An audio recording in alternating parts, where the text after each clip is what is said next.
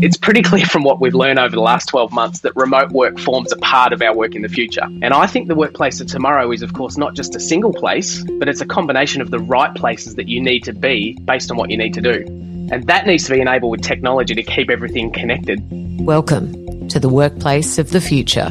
I think really in the future, a great job or a great career is where you're working with great people that are inspiring and creative. And that's where you get a deep sense of fulfillment. That for me is, is the workplace of the future. Brought to you by Cisco.